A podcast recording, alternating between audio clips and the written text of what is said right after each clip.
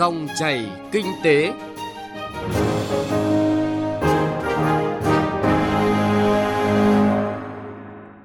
Biên tập viên Hà Nho và Thành Trung xin chào quý vị và các bạn. Chương trình Dòng chảy kinh tế hôm nay, chúng tôi chuyển tới quý vị và các bạn những thông tin đáng chú ý.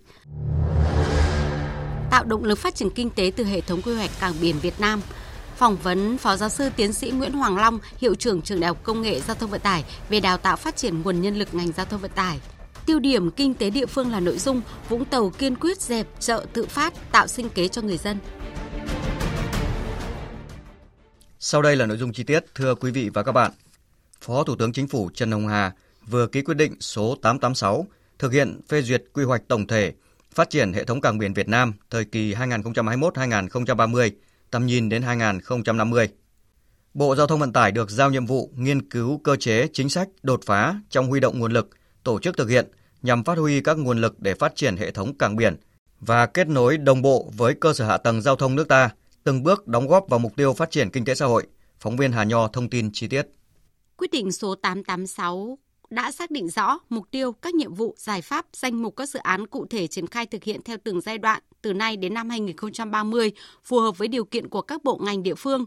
phương thức, nguồn lực, cơ chế phối hợp giữa các bộ, ban ngành và Ủy ban nhân dân các tỉnh thành phố trực thuộc trung ương trong việc triển khai thực hiện, đồng thời định hướng cho các bộ, ban ngành và Ủy ban nhân dân các tỉnh thành phố trực thuộc trung ương trong việc xây dựng kế hoạch, phối hợp với Bộ Giao thông Vận tải và các đơn vị liên quan trong việc thực hiện các mục tiêu, nhiệm vụ, giải pháp, thực hiện quy hoạch trong từng giai đoạn, đóng góp vào quá trình phát triển kinh tế xã hội. Ông Phạm Hoài Trung, Phó Viện trưởng Viện Chiến lược và Phát triển Giao thông Vận tải cho biết.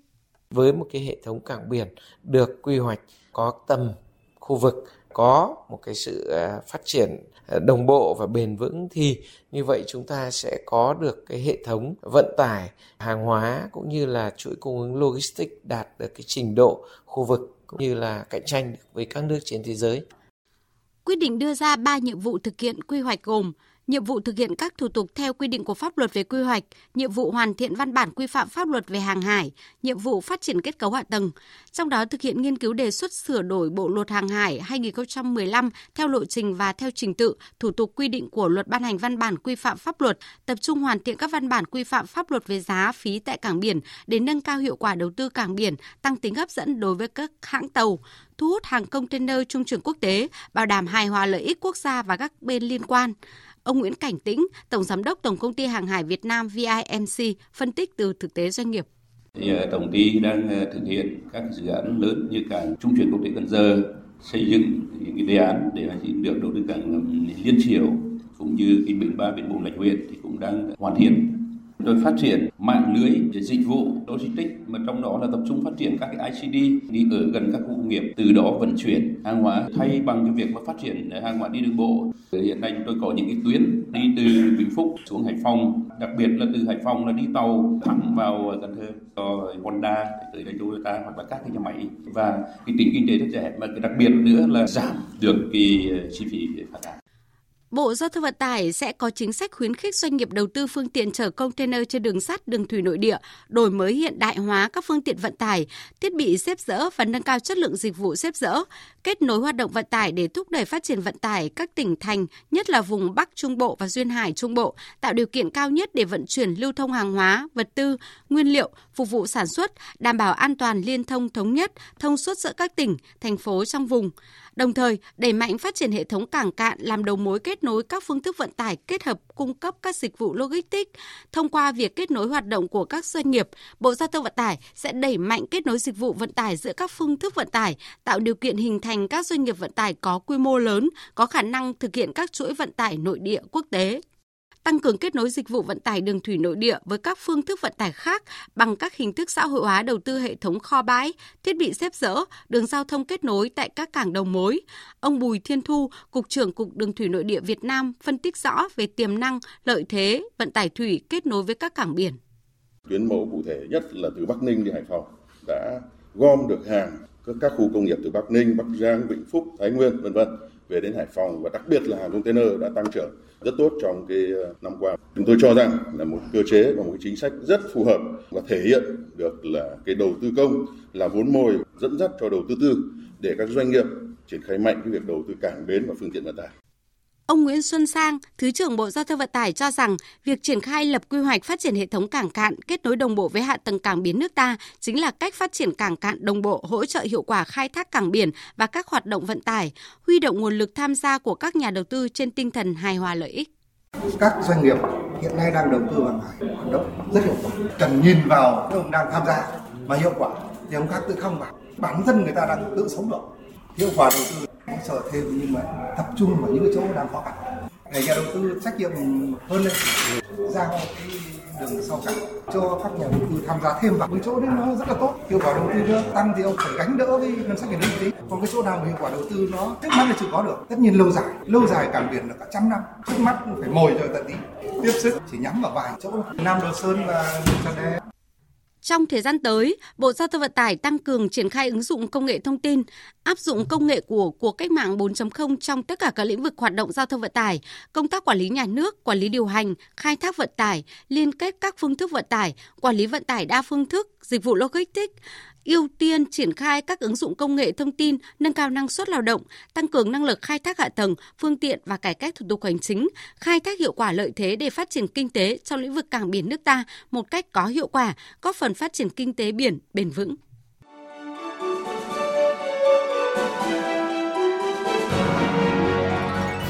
Dòng chảy kinh tế, dòng chảy cuộc sống.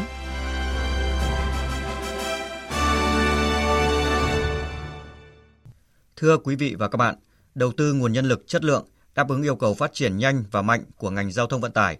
đang là đòi hỏi cấp thiết hiện nay. Đây cũng là điểm nhấn trong cuộc đối thoại giữa Bộ trưởng Bộ Giao thông Vận tải với thanh niên ngành giao thông vận tải vừa diễn ra tại trường Đại học Công nghệ Giao thông Vận tải. Để đáp ứng nhu cầu nhân lực cho ngành, đòi hỏi các trường cần có tư duy đổi mới sáng tạo trong đào tạo nguồn nhân lực chất lượng, đáp ứng nhu cầu công việc trong thực tiễn. Phóng viên Hà Nho phỏng vấn Phó giáo sư tiến sĩ Nguyễn Hoàng Long, hiệu trưởng trường Đại học Công nghệ Giao thông Vận tải về nội dung này. Mời quý vị và các bạn cùng nghe. Thưa ông là cuộc đối thoại với Bộ trưởng Bộ Giao thông Vận tải để được tổ chức ngay tại trường à, Công nghệ Giao thông Vận tải thì thực sự là một cái dịp có ý nghĩa. Thế thì ờ, cái tinh thần thanh niên học tập sáng tạo sẽ được lan tỏa như thế nào tại trường sau những dịp như thế này ạ thưa ông? Tôi cho rằng thì à, cái tinh thần và cái tính lan tỏa sẽ rất là tốt, đặc biệt đối với các bạn sinh viên của trường. Đây là cái cơ hội tốt để các bạn cũng à, được tiếp xúc cũng như là lắng nghe những cái quan điểm chỉ đạo những cái định hướng của lãnh đạo bộ giao thông vận tải mà trực tiếp đó là bộ trưởng. Thì à, đây là cái động lực để cho thầy và trò của nhà trường à, tiếp tục à, phấn đấu thực hiện thành công cái nhiệm vụ mà bộ giao thông vận tải đã giao phó cho nhà trường đó là đào tạo cái nguồn nhân lực cho ngành giao thông vận tải và cho các ngành kinh tế quốc dân. Thưa ông là tại ờ, triển lãm khoa học công nghệ đổi mới sáng tạo như thế này thì có những cái mô hình của lĩnh vực hàng không, của lĩnh vực ờ, đường thủy nội địa hay là những cái lĩnh vực khác nào để giới thiệu cho lớp trẻ có thể cập nhật và tìm hiểu ạ? Thì ờ, tại cái triển lãm khoa học công nghệ đổi mới sáng tạo này của thanh niên ấy, có rất nhiều các cái sản phẩm đầy đủ ở các cái lĩnh vực cả đường thủy, đường bộ, hàng không à, rồi à, đường sắt. À, các cái sản phẩm này nó chính các bạn à, thanh niên các bạn sinh viên rồi các cán bộ giảng viên trẻ cũng đã cùng nhau để tạo ra những cái sản phẩm à, và trưng bày tại triển lãm này. Thông qua cái triển lãm muốn à, truyền tải một cái tinh thần đó là đổi mới sáng tạo à, ứng dụng à, những cái công nghệ nguồn à, ứng dụng những cái à, nghiên cứu cơ bản để phát triển cho những cái mặt ứng dụng trong ngành giao thông vận tải. Và với cái tinh thần đó thì à, trường đại học công nghệ giao thông vận tải là cái trường đào tạo theo cái hướng ứng dụng công nghệ à, giúp cho các cái bạn trẻ nhất là những cái bạn sinh viên là ứng dụng từ những cái kết quả nghiên cứu ờ, cơ bản và kết quả nghiên cứu nguồn để tiếp tục mở rộng và ứng dụng cho ngành giao thông vận tải trong các cái lĩnh vực đường bộ, đường sắt, đường thủy, hàng không và các cái mảng lĩnh vực khác. Thưa ông là các cái doanh nghiệp ngành giao thông vận tải thì cho rằng là hiện nay là nhân lực của ngành giao thông đang rất là cần, mong muốn là để đáp ứng được cái nhu cầu phát triển. Vậy thì đào tạo một lĩnh vực công nghệ thông tin thì trường thì có bước tuyển sinh như thế nào ạ? Ờ, cái công tác tuyển sinh của nhà trường đến nay thì cơ bản à, đã hoàn thành. Theo cái à, chỉ tiêu của nhà trường à, đề ra thì đặc biệt là cái nhu cầu nguồn nhân lực cho ngành giao thông vận tải trong giai đoạn hiện nay và trong thời gian tới là rất lớn để đáp ứng được cái đặc biệt trong cái lĩnh vực về hạ tầng giao thông vận tải cũng như các cái mảng lĩnh vực khác. Và nhà trường cũng đã chú trọng trọng tâm đổi mới để thích ứng trong cái điều kiện đặc biệt này hiện nay